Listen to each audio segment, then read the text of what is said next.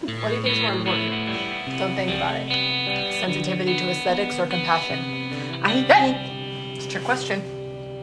Yeah, I think they're the same thing. The same thing, same sides of a different coin. Fishes are born in water. Man is born in Tao. If fishes born in water seek the deep shadow of pond and pool, all their needs are satisfied. If man born in Tao, Tao sinks deep into the shadow of non action, to forget aggression and concern, he lacks nothing. His life is secure. Moral All the fish needs is to get lost in water. All the man needs is to get lost in Tao. Amen, brother. Good shit. Thank you, Chuang Tzu. Eh, As translated by Thomas Merton. Thank you, Tommy Mert. Mm-hmm. Uh, welcome all back to camp. I'm Ben Anderson. Whereas I'm Paul Anderson. and uh, yeah, this is Magic Camp. we've been away for a minute. Um, it's been a while. Not that we've been releasing these in real time or anything, but full disclosure, it's been many months um, because of a lot of stuff happening. Uh, Paul moved to Denver. Paul started a new job. Paul bought a Subaru. Yeah. Uh, new apartment, everything. I, where, whereas I have been, um, uh, did big layoff at work, homeschooling. I didn't do He- it. He, okay, you neither did the layoff or got laid off. That's true. Sorry. Although that is a stressful situation either way. Nope, I just did my cockroach strategy of surviving Don't sell yourself short, corporate man. life. Um, here to uh, to tell the story, but that homeschooling, Aiden. Uh, well, well, Abby's doing most of it, but that's going on, and other stuff. And we've been too busy to do this. So Right. That's that's our excuse. Straight up. um, You know, and, and it has been kind of amazing to find that even in, in our absence that we've developed such a tremendously large fan base. Um, so Yeah. this is uh, we're here.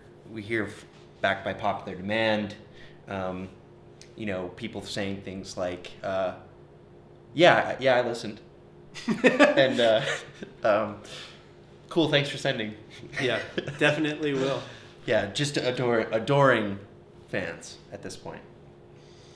Absolutely. Um, but no, it was, it was it's been a really long time, and this is the first time we're actually doing it in person, which is ironic that you've been here for a couple months, but we I've been too busy. so This is the first iteration of Magic Camp IRL at our current HQ, yeah, or one of two HQs, but Denver, Colorado being the new HQ. and I'm thinking with all these camps, I'm assuming that have gone bankrupt, Christian camps, whatever, uh, and like the types of weird high schools that you get sent to and they abuse you in various ways, going out of business during COVID. Um, I know like a lot of the Young Life camps are Are they really? way in the red. Is that the bad one? That's the bad one, yeah. um, yeah, we're closer than ever to buying up some property and uh, yeah, Uh-huh. moving out to the wilderness. And Yep. Welcome it everybody to come with us. But before we do buy the property, it's more about we have to cultivate a following first. And then Well, we yeah. get people to quit their jobs, you know, leave their spouses, their families, you know, get at least a soft verbal agreement to renounce all worldly things. Then we buy the property and then everybody moves there. We, you know, figure out some way to uh, to c- commit mass suicide. Absolutely. We'll figure it out. We'll figure it out.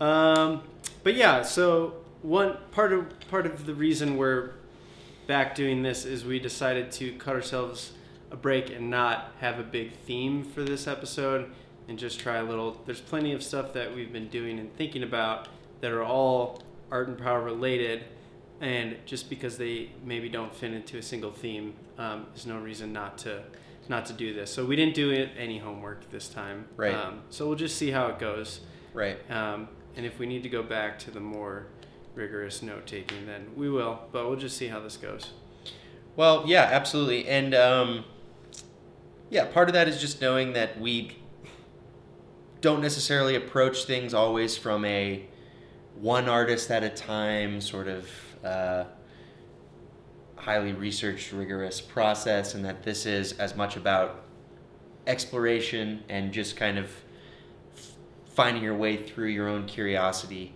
Uh, so to be restricted by just one one artist every time can sometimes feel a little bit limiting, but we might we might go back to it if the mood strikes. Yeah, and I think I think what we'll do is we've all been both been thinking about plenty and reading about plenty. For myself, I've been reading uh, stuff you've gave me given me on the topic of whatever you want to call it, Zen, Buddhism, Taoism.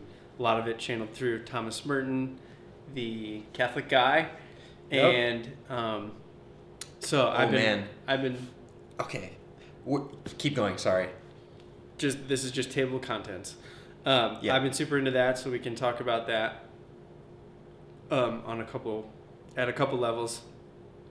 And then I, art-wise, I've been reading a lot more like princip- uh, technical type of stuff. So I've been doing landscape painting, and so I read Edgar Payne's famous landscape composition book, and then I was doing a lot of reading and reflecting about John Singer Sargent, who's principally known as a portrait artist, um, but way more in the just realism um, realm, and it's hard to know if there's anything interesting intellectually to talk about there. Whereas I'm just looking at like mechanics and inter- like how to improve my my painting. Um, but I actually think there are some interesting things about that because it just constantly brings me into a reflection of what's the point of this and what am I doing. Um, so that's that's what I have, and then we've watched a couple good things. Mhm. Lodge Forty Nine, uh, pro- probably mainly that, um, and then I can I can show you some good and some dumb stuff on Instagram, and that's about what I have. That sounds good. Um, yeah, I'm on I'm on a similar page in that um, the things that I've been reading or the things that I've been doing haven't haven't been quite as immediately applicable. Um, I haven't been. I finished up teaching my class where I was actually kind of really directly involved in teaching art history. Um, well, kind of in my own half-assed way. Um, but uh, I've been reading a lot of Walt Whitman lately, um, some William James. So maybe we'll come back to that, and that is more in the, you know, obviously in the literary side of things. But I think it does it does meet in the middle somewhere in the things that we've been inching towards over the last few episodes of not just talking about art and power, but also the some of the spiritual dimensions involved with that, and of of making art or of just the human experience in general.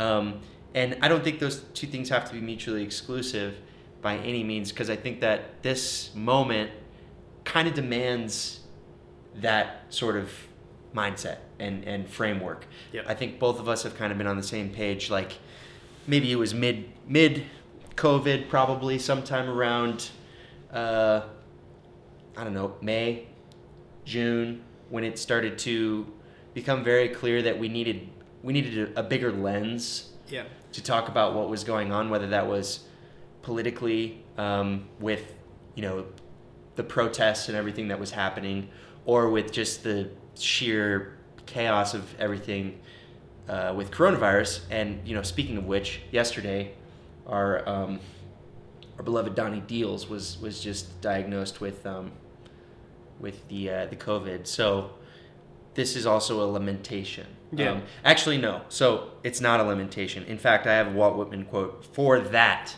exact thing, and for this last seven months, and something I've been working through. We'll come back to this, but I love this this line. He says, "All has been gentle with me.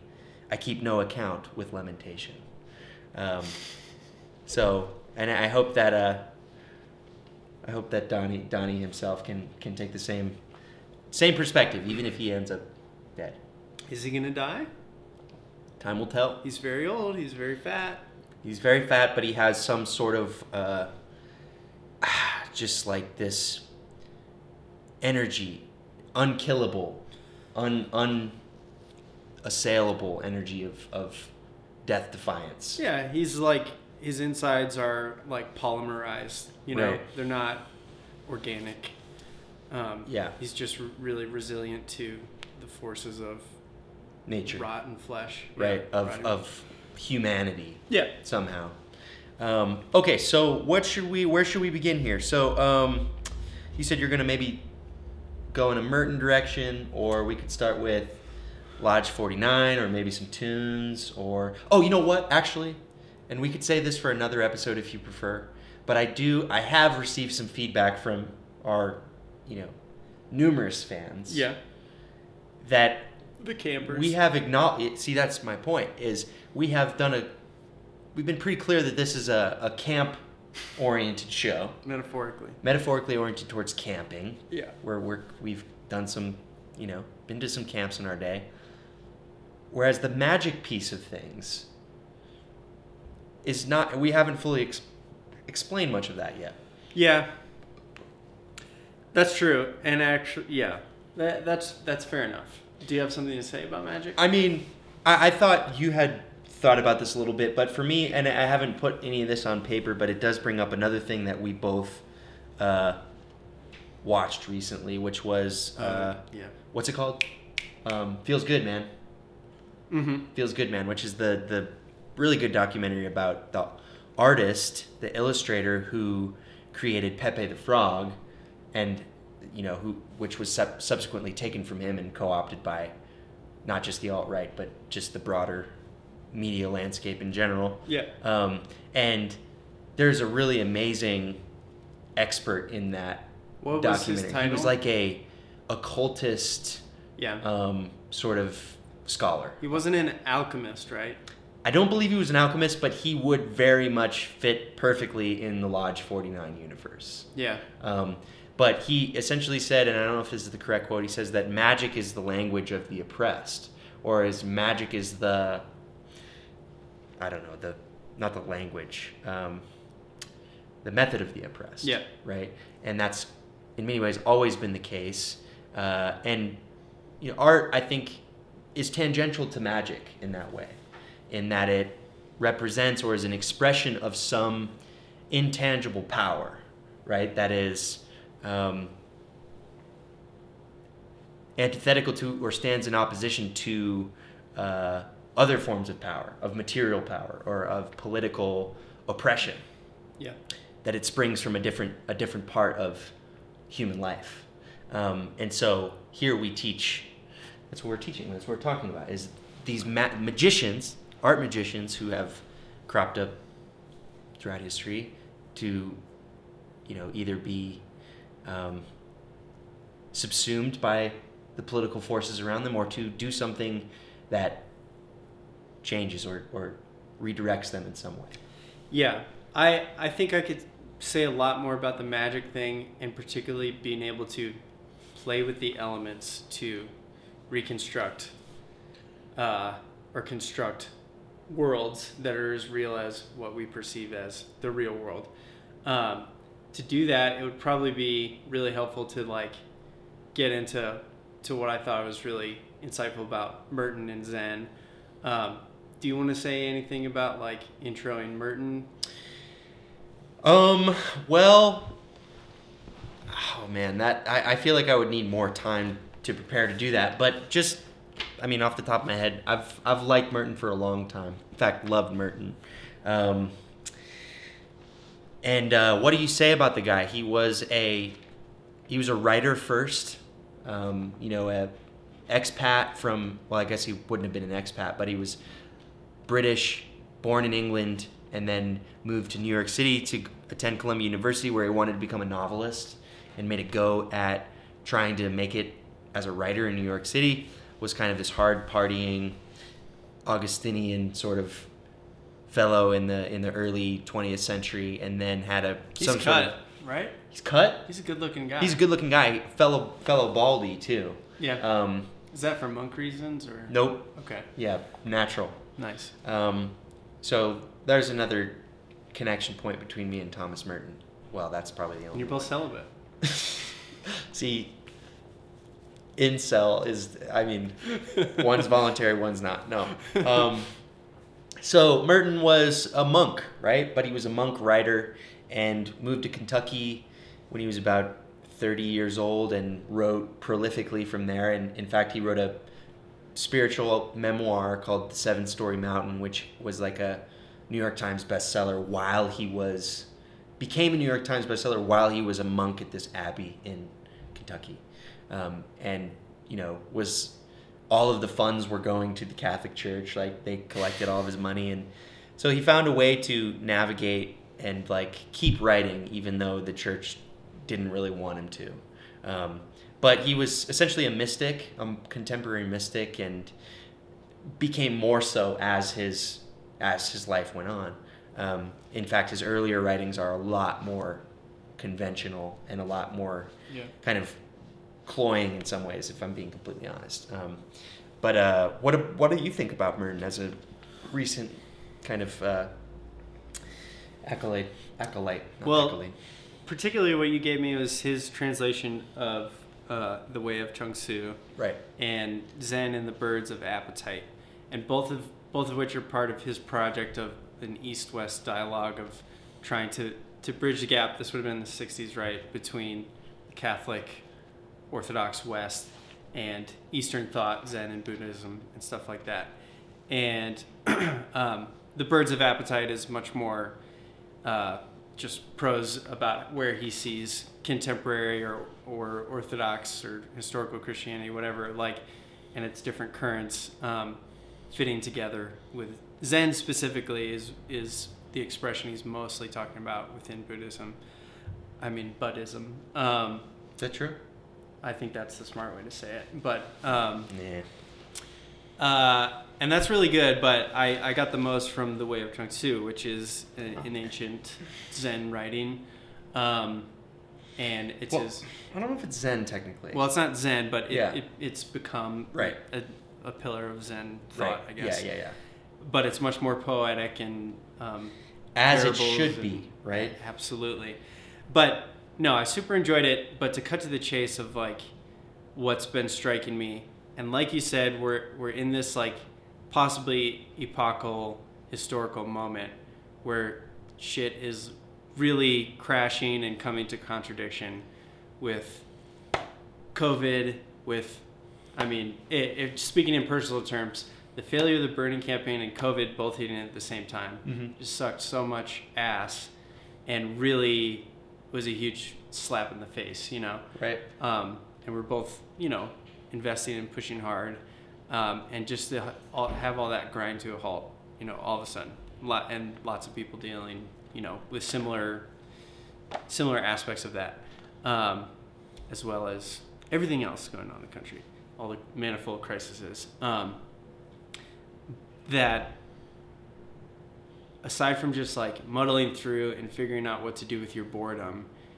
that it's it just seems very incumbent upon us to stop, like Uh-huh. stop and step back and take this moment to sit in the boredom and Mhm. and really analyze the moment and understand what's going on, and to discuss, uh, as comes up in Lodge Forty Nine, is there another way of living? Mm. Um, is that is that what it's? ano- Is there another way to live? Like Uh-huh. it says on the billboards. Right. Um,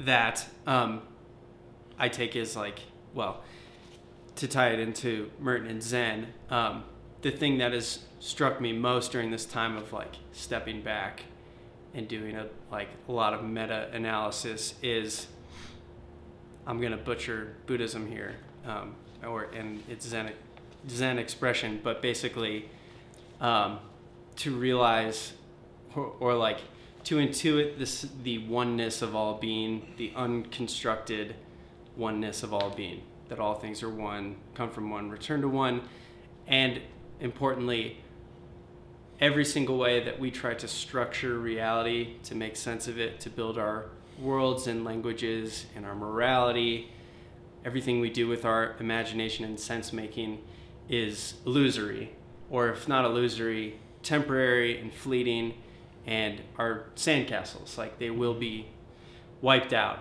Um, Right. and and will crumble. And it's not necessarily bad to do that, but that's what I for me has been the stepping back of like all these libidinal investments I make are built upon sandcastles, Right. basically. For sure. Um, I could have told you that, man. well, I'm just kidding. Me too.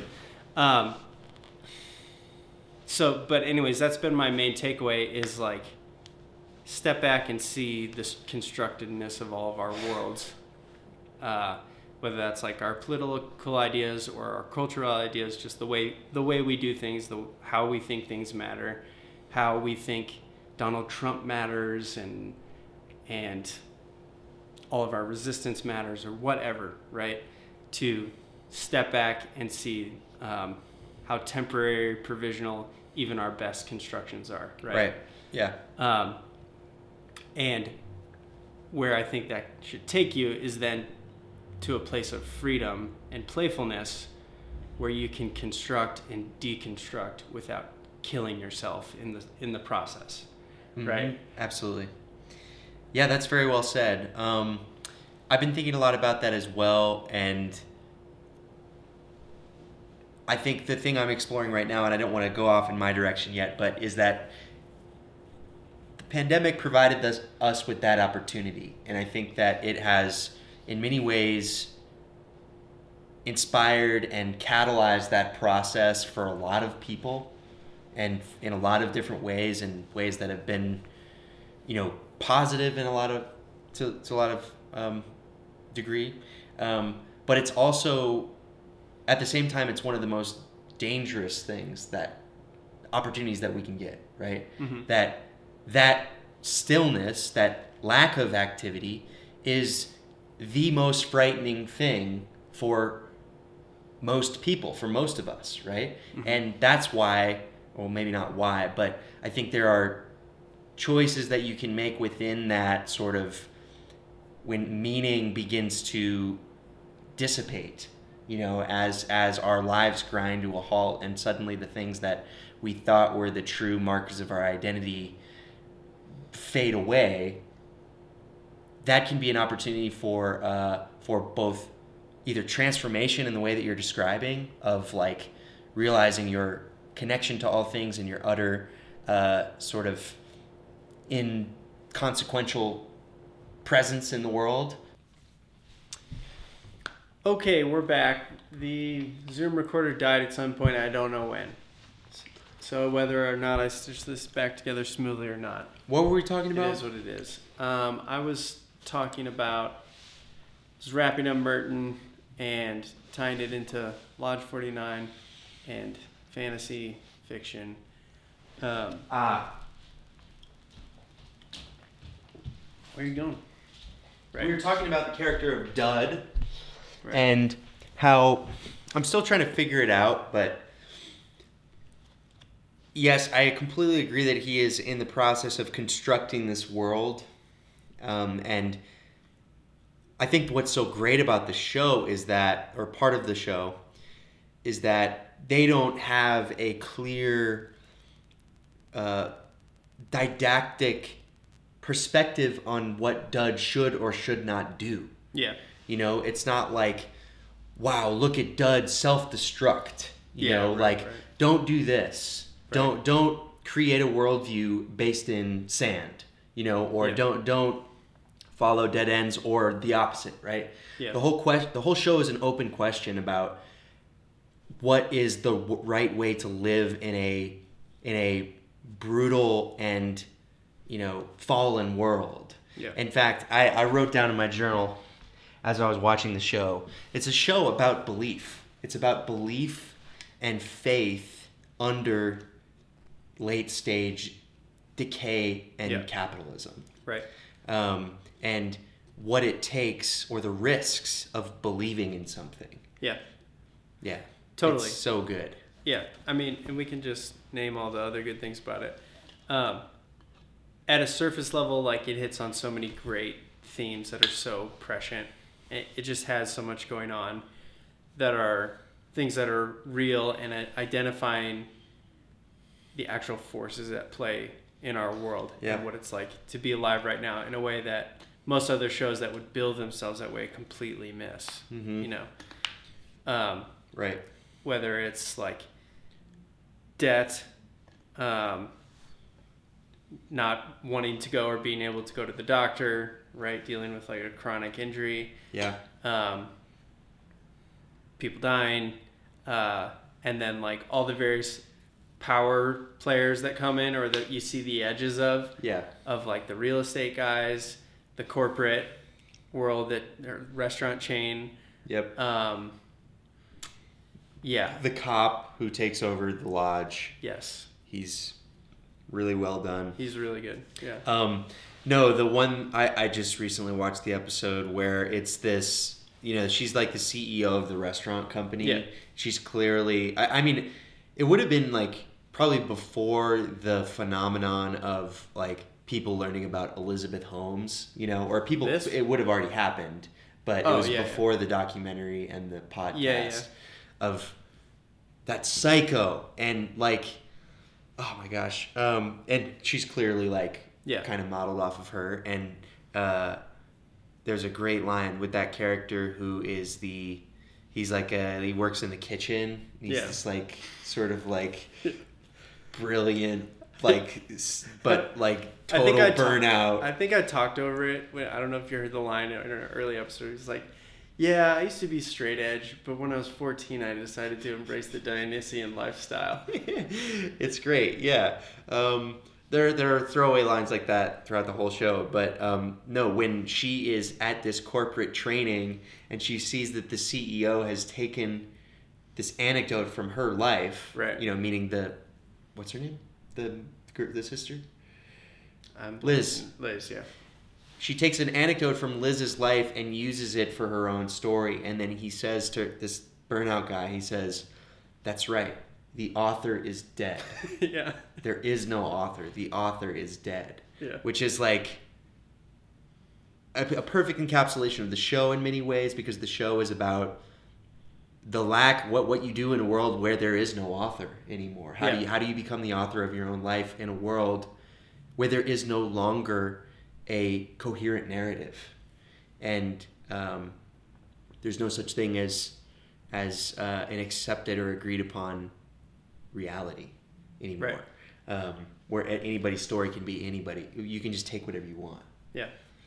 And were you were you still going on that? No. Okay. Absolutely agree with all that. And I would say overall the biggest the centerpiece, like the spine of the show is about community Yep. and the good fortune that does has to find this tiny enclave in a collapsing world Yep. which most people don't stumble into a lodge Right. and find that they're living outside of history for a brief moment. They're just they're on like a 10 year delay Right. between every other institution collapsing and they they do collapse in the over the course of the show. Right. Um, and that's that to me is like the most real world impact of it of the thing that has to come back like the center that needs to return or like w- what we've truly lost like Yeah. and or like the main pillar that is that is falling down Right. um, and I've been wondering a lot lately of like where to go with that and completely acknowledge how isolated I am and we are like if you work in in an office like I do for me it was already like I was getting the the pre-earthquakes before COVID hit but like the whole point of being an office worker is being atomized from everybody else um, and all of that comes home to roost like when you're not in an office Right. um, Mm. that and then the collapse of like religious institutions um, or a- anything like where where do you even go to, to find this sort of thing anymore um, and yeah I, i'm not quite sure where to go with it because as someone who used to go to church um, like a lot of times I, I do wonder like is or or say young life like Mm. sometimes i'll imagine um, just like what would it look could i go back on staff and pretend to be an evangelical and not care like that like put my hand on the bible Right. and say all this the stupid things and just lie that i that i believe them you yeah. know Right. Take take the oath and then do the the good part of Yeah. creating community. Yeah. And there are people on staff that we knew who basically, I mean, not quite that absurdly, but like, you know, we're fine with walking that line of like, Right. yeah, yeah, yeah. You know, it's a really, it's an evangelical organization, Sure. but who cares? Like, For sure. No, Um, that that's very interesting, and I think um, when you mention it that way, I think I am in the I, I mean still figuring it out in the somewhat fortunate position to be in kind of the job that I took here, the high school teaching job. Have found myself. I don't know what the community is going to look like. I don't know if it's, you know, solid or if it's going to be anything to uh, anything substantial. But I do think that I've kind of lucked or found my way into a situation like that where it's like it's you know it's still completely flawed in so many ways, and I'm right now trying to walk the line between um, how you know like a lot of things that I take issue with with the institution of a of a charter school yeah. and of um, just the education system in general, wondering if it's worth it, but then also seeing like even online, there's still something to a school. Yeah. Colleges don't have it anymore. That I learned, Yeah. which in fact is the well, at least I can I can I can only speak for the colleges that I worked at, but um, that's this the opening to this this Whitman essay I'm trying to write. Um, is so I started reading Walt Whitman in pre-COVID, like February, I want to say. Um, I'd read him in college. In fact, I read him among other, you know, 19th century American writers in a class with the the late Dr. Steve Cook, who was my favorite professor at Westmont. He was also like totally degaffing the entire time. I now now realize he had Parkinson's and he, he well he died when I was there basically. But he called he called Walt Whitman and I didn't ever understand why. Called him Sweaty Walt. And I have since gone looking for any other reference to the nickname Sweaty Walt. That's mine by the way. Oops. Um, and uh, nothing. So he definitely made up the nickname Sweaty Walt. And I couldn't understand what it meant as an undergraduate student. There's a lot I didn't under- understand then. Um, I think it had something to do with um, Whitman's exuberance, right? In some ways, in literary circles, in poetic, you know, thought, he's too, like William Blake, he's too much. Yeah. You know, he's too exuberant. His language is not coded enough or um, subtle enough. And Song of Myself, which comes from the greater uh, long collection of poems called Leaves of Grass, which is his seminal work. Um, Song of Myself is essentially a hundred page uh, poem about well on the surface about celebrating oneself. You know that's that's i sing of myself i celebrate myself is the first couple lines of the poem. Um, but i had never really understood whitman. I didn't really give him a good try until i picked them up again this winter and in the first like five or six pages of, of the poem there is a, a line that is I can't remember what it is. I might have to pull it out. Um, where he references, he, he says, okay, um, I am not an earth, nor am I an adjunct of the earth. Dot, dot, dot, something, something, something. Um, and the earth is good, the stars good, and their adjuncts all good. So it's basically talking about the earth and other tangential celestial bodies and affirming them right? So that's the whole nature of the poem is affirmation of all living things. Um, and that none is separate from the other in the way that you're saying. And so the poem is about seeing that in oneself you know that the inner uh, or to to retreat inward or to go inward ultimately what will happen if you truly do that is you will find your connection to all things. Right. That's essentially the thesis of of Song of Myself. If if I'm not reading it wrong, um, but thing I'm kind of working through is like I get this feeling that once again, when you come back to the pandemic and to quarantine, that we've all had the opportunity to flirt with or encounter that reality, mm-hmm. you know, in ways that we never had before. And yet, because of, for whatever reason, or wh- whether it's the way that spirituality or religion has further atomized us, or with the way that capitalism has, has atomized us over the last 150 years since since Walt Whitman wrote Song of Myself, it is too easy or is easier now to go in that direction to what and to ultimately arrive at greater atomization Yeah. you know that that that's the the um, the risk Right. of of that kind of um, ecstatic experience and once again this kind of comes back to q and to like using religion or using spirituality as an excuse to be separate from other people Yeah. you know and i'm talking a little bit about like instagram self-helpy culture and like um, because if you read that stuff if you look at the uh, the titles of these books that you see at a hudson hudson news in uh, in the airport they their language or the things that they say are not far off from from a, Walt Whitman or a uh, a Thomas Merton Yeah. sort of philosophy.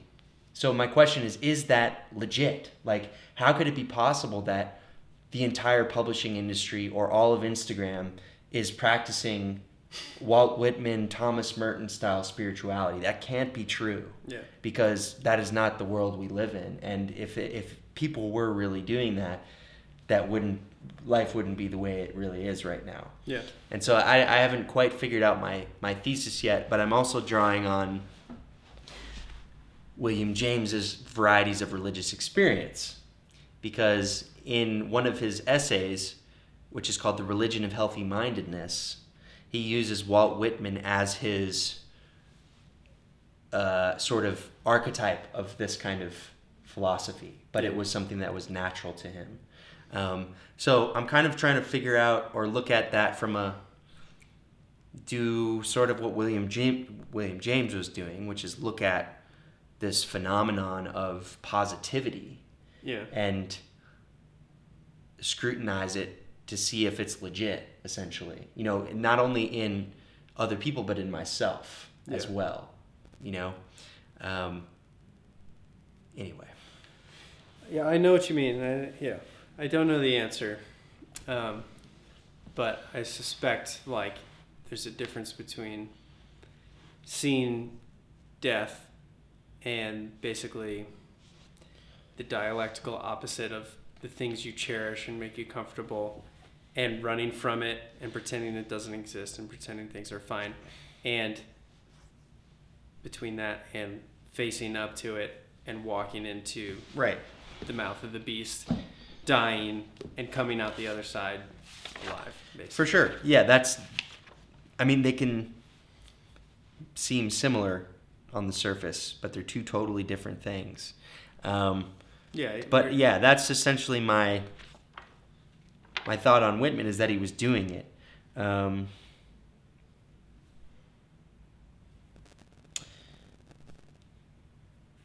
no array of terms can say how much i am at peace about god and about death Mhm. is one line and then he again says why should i wish to see god better than this day Yeah. good stuff like that you know you must habit yourself to the dazzle of the light and of every moment of your life Yeah. you know that could as beautiful as that is that could be somebody's like somebody's caption in an instagram photo Right. of them like i don't know doing whatever you do in an instagram photo um, very easily Yeah. Right. It's just the question of if are you serious? Like do you really mean it? Like, um, I think it's helpful to use the the Nietzschean eternal recurrence like thought experiment. Uh-huh. The idea is if your life repeated eternally, would you say yes? Like, would you sign up for your life again and do it again and do it again? Nice. That's a lot more real and a lot more challenging when you consider that you can never sift the good from the bad, right? Like, you can never sift good from evil or light from darkness. And that's part of like the Tao Zen idea of all these things uh, are bundled up in life and co-constituted with each other of Right. both, both the horror and the goodness of life.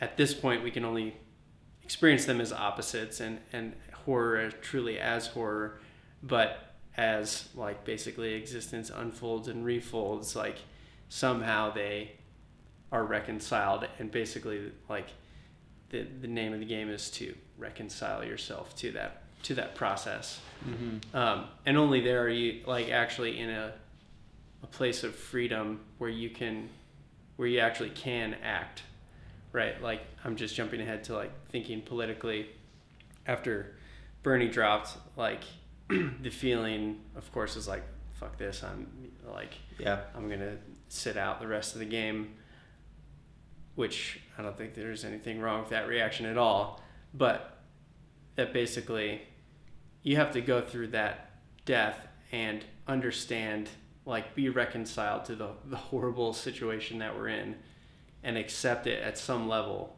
Right. in order then to make an intervention like that you could act upon history like Yeah. could only come from that place where like yeah you you begin by being reconciled to to this space and and to the good and the bad and basically like giving up hope Yeah. first of like your life meaning anything Right. and only someone in that position like actually could make a difference like Yeah. and, act calmly and peacefully out of that Right. Which which uh, the Kush Kush God would uh, the Kush man would say is what we are unable to do right now. right or the the hysteria of the, of the moment, or the um, the ways or the modes of which we engage in politics and in culture are set up or uh, designed to prevent us from ever having those true moments of reconciliation.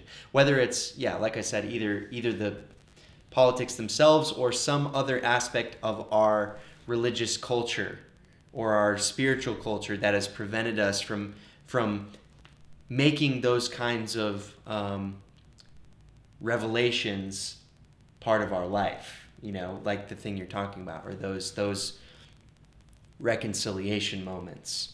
Um, do you see what i mean? Yeah. Like we're in some way unable to stop and, and reckon with the situation that we're in.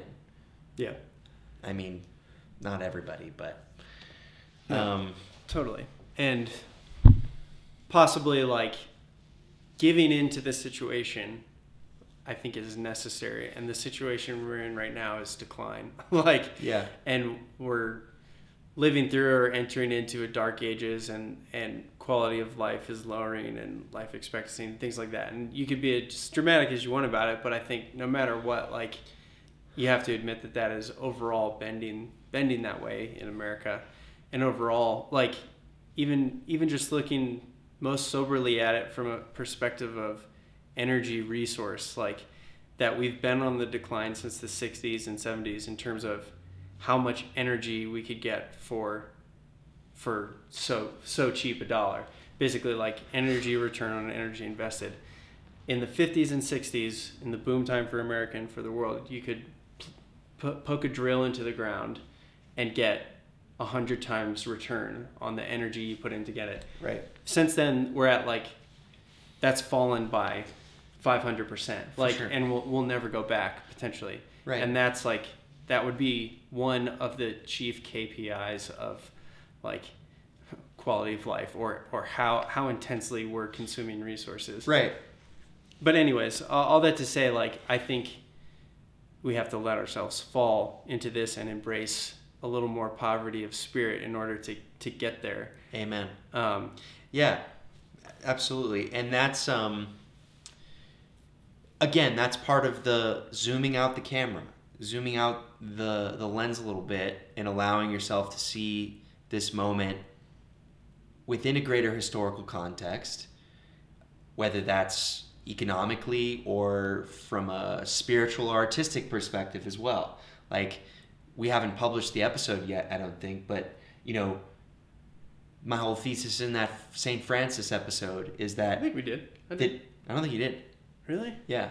Um, Francis, you know, Francis was able to encounter or uh, have the re- revelations he had that allowed him to then go on to change the culture because of or in the midst of the dark ages right so it's in many ways the a dark age a spiritual bankruptcy is more fertile ground Yeah. for spiritual revelation revelation you know it's just terrifying to go into it and we have all these false prophets and charlatans who uh, who who control the discourse or whose voices are louder than any other Yeah. and um, hopefully they will be snuffed out like so many flames on Hopefully a they'll breezy day get COVID and die. Yeah, that, I, I mean, we at this point, like that could be the the way this all goes down. It's just like clean slate, plague, full on plague style. Like, or were there? That would be fun to research right now. Like, who died in the like the original plague, like the bubonic plague? Was there any kings and like stuff like that? What did that do? Yeah. couldn't- Historically couldn't speaking. tell you.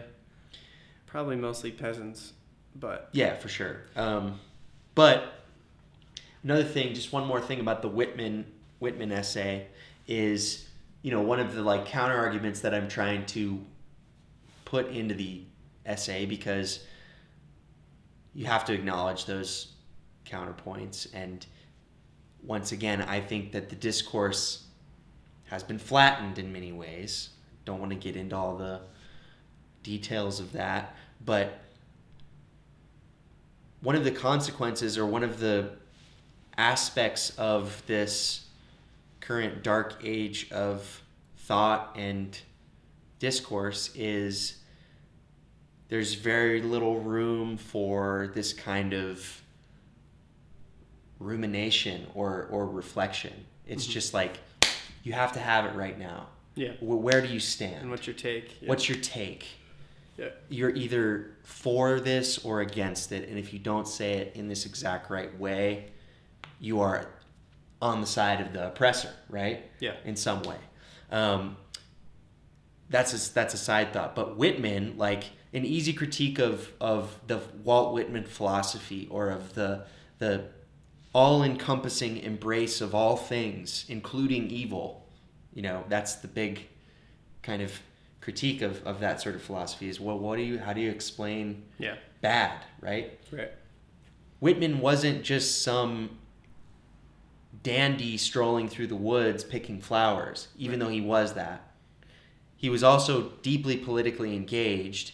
He was the most arguably the most like civilly politically engaged poet of his time. In fact he wrote leaves of grass on the eve of the civil war.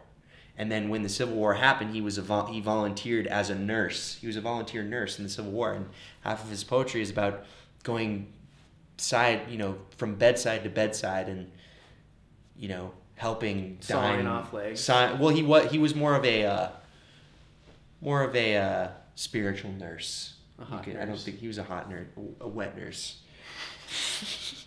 Um, so then what does that say about to me that says so much about that what the fulfillment and the actual expression of what should come of that perspective and of that philosophy is not further isolation but just the realization that okay this is all i have this is all there is i can go now now i should go to into the battlefield and and tend Yeah. to the side of the dying you right. know Yeah.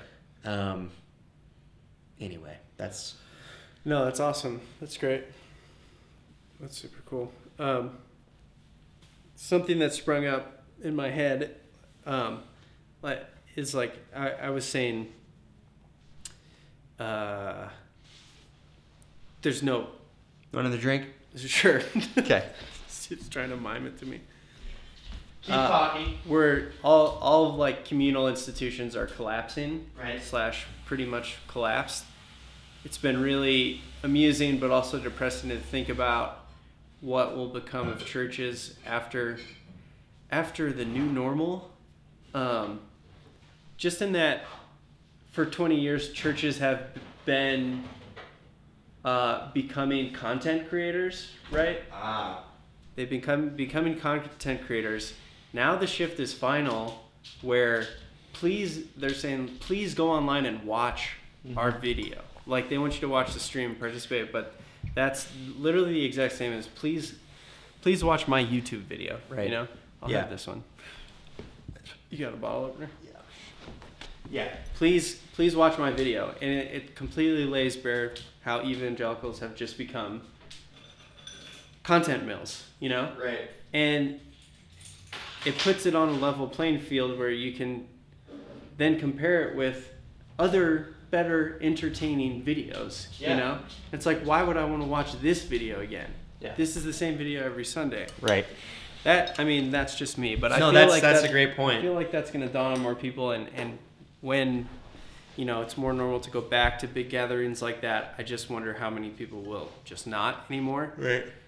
and you know at one in one way i'm happy about that because I, I just I was just so fed up with a lot of stuff but on the other hand it just really sucks because where can you find these institutions anymore that give people reason to be together in big groups and to organize giving and things like that like to just have an Yeah. infrastructure to channel resources Yeah, for sure. and my question is, I like there's there's still a barrier for me of saying like, hey, I'm just gonna put all my ideological ideas that I got from the internet anyways, and like being exposed to people who are not actually my real friends, like um, that made me so mad about this in the first place. I'll just put that aside, ignore it all, and I'll just be here for for the people, Mhm. right?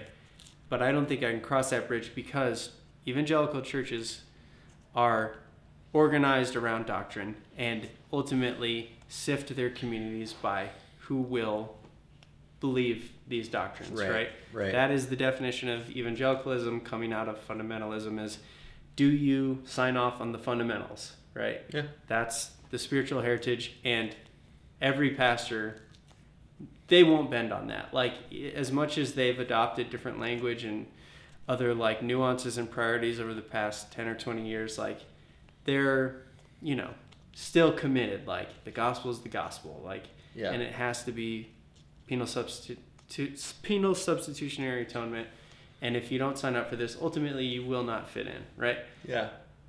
and there's a huge problem with organizing community around signing up for beliefs, right? An intellectual uh, Yeah. litmus test. So, what do you do about that? Is one question. One thought I had in doing more art and painting lately is, and it was something that you said too, of like, we really need to learn a completely different language, like where we're not forcing everything into these constructs, right? Whether they're religious or political constructs and, and verbal or intellectual lit- litmus tests is like, could you have a community that is, for instance, like organized around a set of images rather than a set of intellectual doctrines? Mm. Just as an example of like, if we weren't, if we started to think with a different language, if it were a visual language or something like that, around poetic imagery, which you could say like possibly different eras of the churches were more organized in that way, Yeah. where it was they shared an aesthetic and a and a visual vo- visual vocabulary more than anything else, Yeah. Because they weren't literate for the most part. Right. Um, your thoughts? Um, yeah, I was just trying to think of examples of that, like any anytime that's ever occurred throughout history, or if that is present anywhere in the world right now. And depressingly enough, I'm a little bit inclined to say that that exists on the internet, but but maybe not at the same time, like in meme, meme culture in a way. Yeah. in like but but memes at the same time are such fickle fleeting things that are in themselves are created by other other fleeting and meaningless forces you know I like memes. me too I think they're funny. I think they're cute. well hell yeah I was just doing like a, a mom impression. Yeah. I, I think they're funny. I think they're fine. Yeah, well, there are some good memes out there, honestly. Like, I think there are people out there who would make the case that memes are like one of the few good things that is happening right now. Good morning, Sunday morning. God, gross. um, That that's one of the best best memes out right now. I, I haven't even seen. You haven't it. heard it? I've heard it. I Oh, didn't. okay. I, you mean in Just- just meme in the broader sense? Yeah. Yeah. Um, yeah. Uh, Good morning, Sunday morning. crazy, crazy. Um, well, I- it brings up one point or an interesting thought. I mean, Protestantism is to blame for so many things. Uh, If only the, the Pope had whacked Luther on his first shot. yeah, get that guy, that freaking bald dork. could have killed his fat ass. Know, right? It- you you could have just yeah while he's puking his guts out in some Wasted. yeah like some alleyway just shove Right. a knife in him or kick him down the hill. No, they had too much, too much dignity for that. Um, well, the the, you know, destruction of icons, or the uh, the, yeah, the opposition to any sort of religious iconography.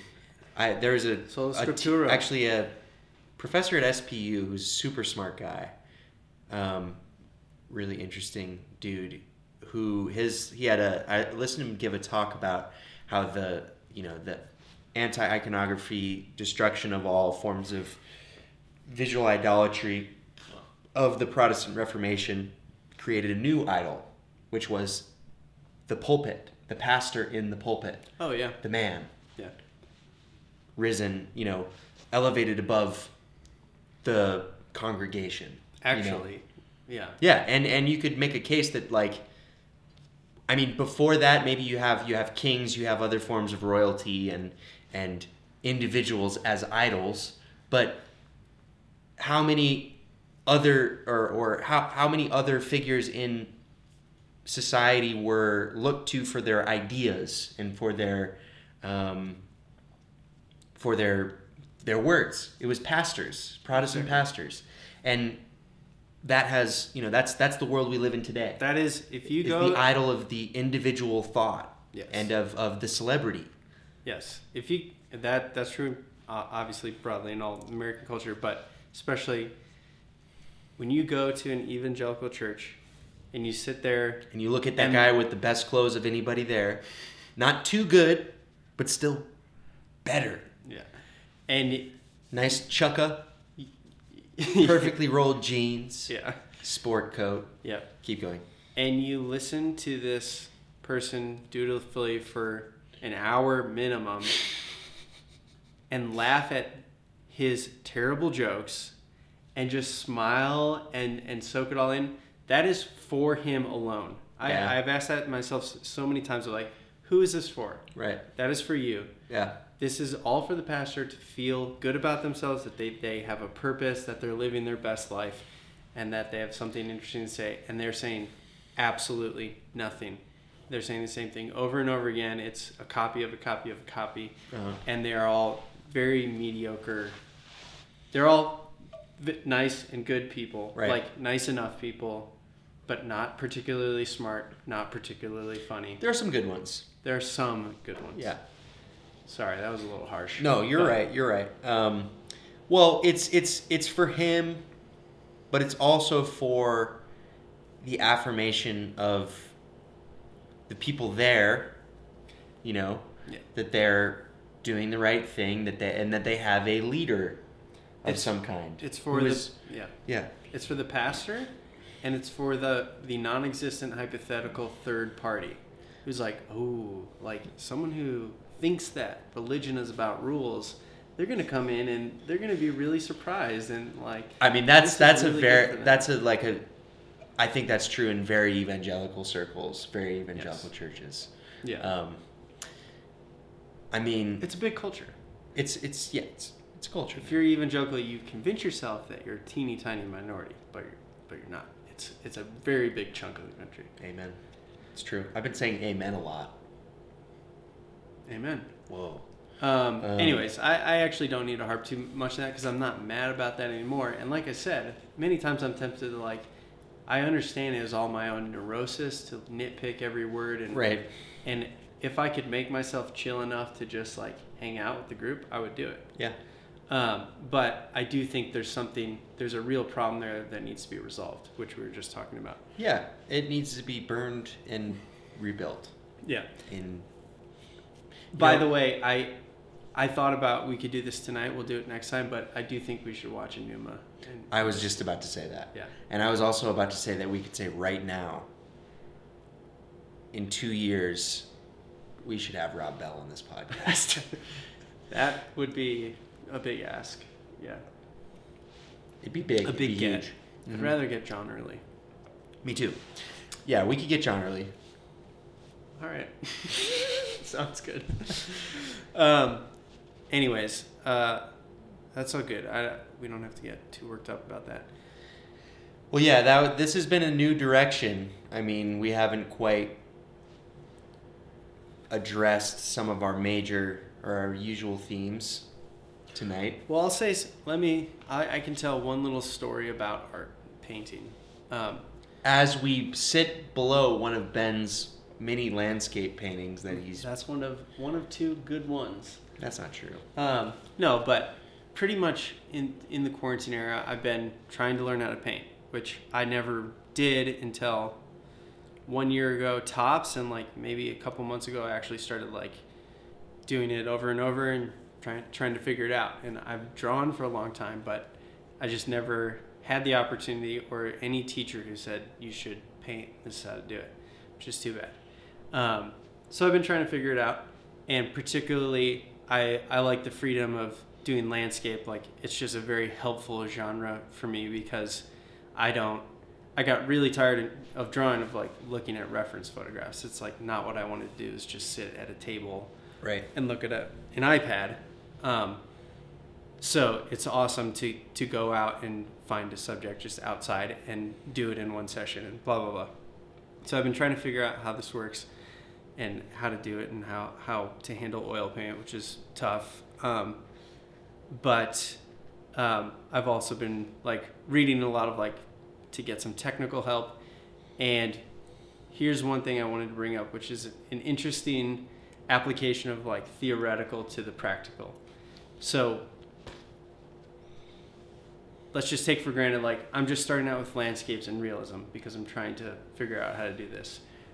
I don't have any pr- particular marriage to that, but starting there, one question you have to think about is like scale and at what size you're going to represent what you see on your canvas and whether how you're going to crop what you're seeing, right?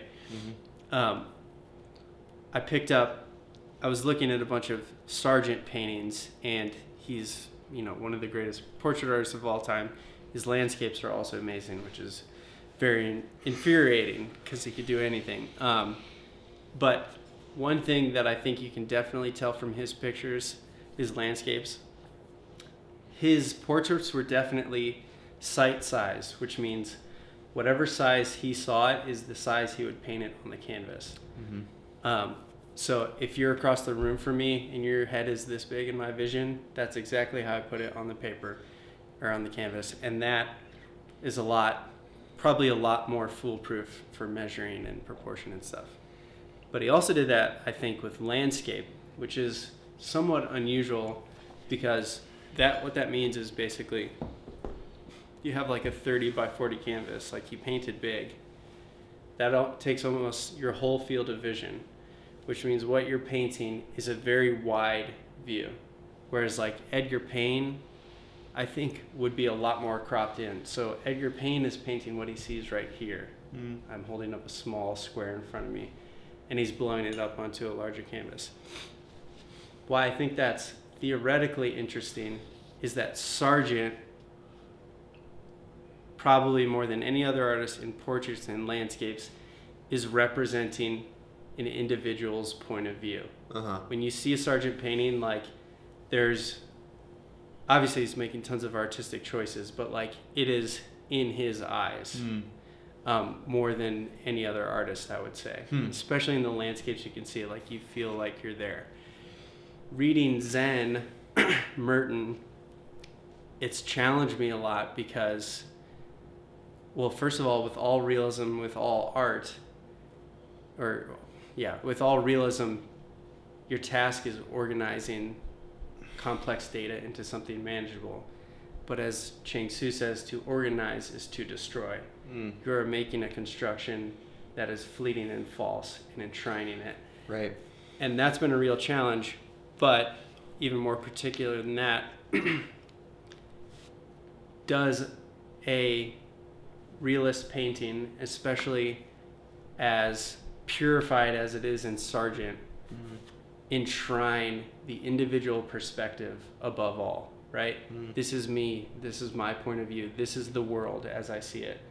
And basically, like, that has become so common for us today to think, like, what is the point of art? Art. It's self expression. Expression. Show the world what you see, Right. right? That's Van Gogh. Like, we're seeing the world through Van Gogh's eyes. That's how he sees the world. And so I re- I've been troubled by that and not sure where to go with this of like, does approaching art in that way enshrine the ego, basically, Mm. and immortalize and fetishize my point of view? I don't think it has to. That's a very good question, and that is a really great way of putting it. And I'll come at it from my angle, you know, as a the writing that I do, or when I write fiction, I write realism as well, you know. Yeah. Um, and one of my favorite critics, James Wood, writes for the New Yorker, so there's still some good stuff going on there. Um,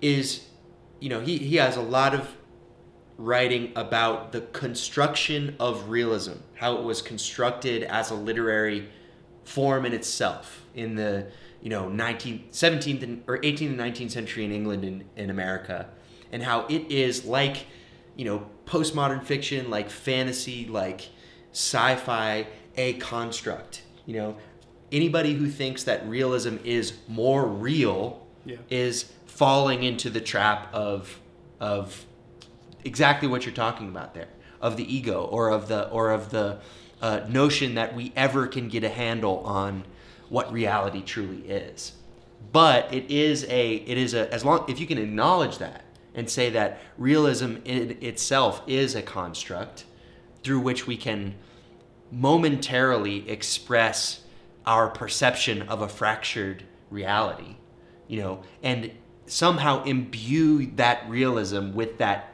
awareness, even if it's just in you knowing it when you do it. Yeah. I don't know. I, this is a question I ask too because with what I'm trying to write right now, like I know I'm trying to write a realist novel, but I also know that I don't believe in realism in that way Yeah. you know, because I, I think it is a construct and it's a, you know, I'm aware of so many of my instincts of write of writing in this way are conditioned by the books I've read, by the movies I've watched, by the beats that don't conform with reality in any way, right? But they are tools to represent my perception of reality, but it isn't just oh this is just what this is my reality, and I want to express myself. It's this is my uh, limited and distorted reality, Yeah. and I still want to express it, even though I know that it is a fabrication. Yeah. You know what I mean? I totally agree. And I, I set it up because I think you can take multiple opposite perspectives on it. Right. One of which is like the gives you the opportunity for transcendence or giving people the opportunity for transcendence in that oh my god like somebody see I see something and somebody who is across this expanse from my consciousness sees something or experiences something similar to me like I get what they're seeing even though they're in a mind completely alien from my own Sure. and therefore I'm not alone, in my- Alone. in my brain There you go. yeah See, that's how we bring it full circle here, yeah campers. Right. Um, thank you, Counselor Ben, for bringing us bringing us here to the campfire at the end of the after we've done capture the flag and had ice cream sundaes, and now we're here at the campfire to give our lives to To, to, write, your, realism. write your sins on a piece of paper and throw them into the flame. exactly. Um, no, is is that's exactly it, and that's that's what we're talking about with Chuang Tzu and Whitman and Chrisman. You know, is that yes, we are all isolated, more isolated now than we've ever been before, and even our art. The only way we really have to, ex, you know, the only thing that either of us have had as a form of consolation or of um, hope, you know, in the midst of all this, in many ways, that's maybe putting putting it too starkly, um, is in itself falls into the same traps of solipsism and self obsession and isolation, but if you go through that, Yeah. you know, if you don't stray away from the inherent loneliness of either quarantine or of making art or of painting or of writing and go through that tunnel, then what comes out on the other side is exactly what you're describing, which is oneness, connectedness. Mhm. The illusion of separateness disappears because, yes, it is a construct Yeah. and therefore we're all constructing it together Mhm. to some extent. Mhm. Um, and so that's that is the political opportunity that we have right now. You Yeah. know, is that we have this moment of ex- extreme discomfort and isolation that we can push through and land in what you're describing in Bernie land. JK. Yeah. Definitely. Well said. Um, well, I, th- I think i if I'm able to stitch those two things together, we're, we're a little over an hour. Uh huh. Um, I, I would say so. anything else you wanted to add in? Mm. No. No, that's okay. Um, we're gonna keep them coming. We're gonna keep them coming here. Uh, I did have. I had something. I can't remember what it was. Oh well. Okay. Save it for next time. Yeah. Yeah. Cool. Uh, well, let us know if uh, if y'all were okay with a little more scattershot format. Yeah. Uh, maybe we should set up like a Gmail or something. We could. Yeah. That's a great idea. Take requests. Yeah, just know if there's any listeners out there in general. I think there definitely are. I know a couple. Can you hear us? Can you hear me? Are you out there? Cool. Well, it's time to go back to the cabins. We're gonna play nutball. In other meaning, we're gonna throw tennis balls at each other's balls Yeah. Yeah. Get from a from a elevated height. get the sock and fill it with nickels, and the dumbest among us will sit on the ground with their legs stretched out. and The, rest the most desperate for for affirmation and love. Yep. Yeah. Well, this has been Magic Camp, a podcast for anyone interested in art and power and with a little bit of extra time after school. I'm Paul Anderson. I'm Ben. See you later, Thanks, y'all. campers. Peace.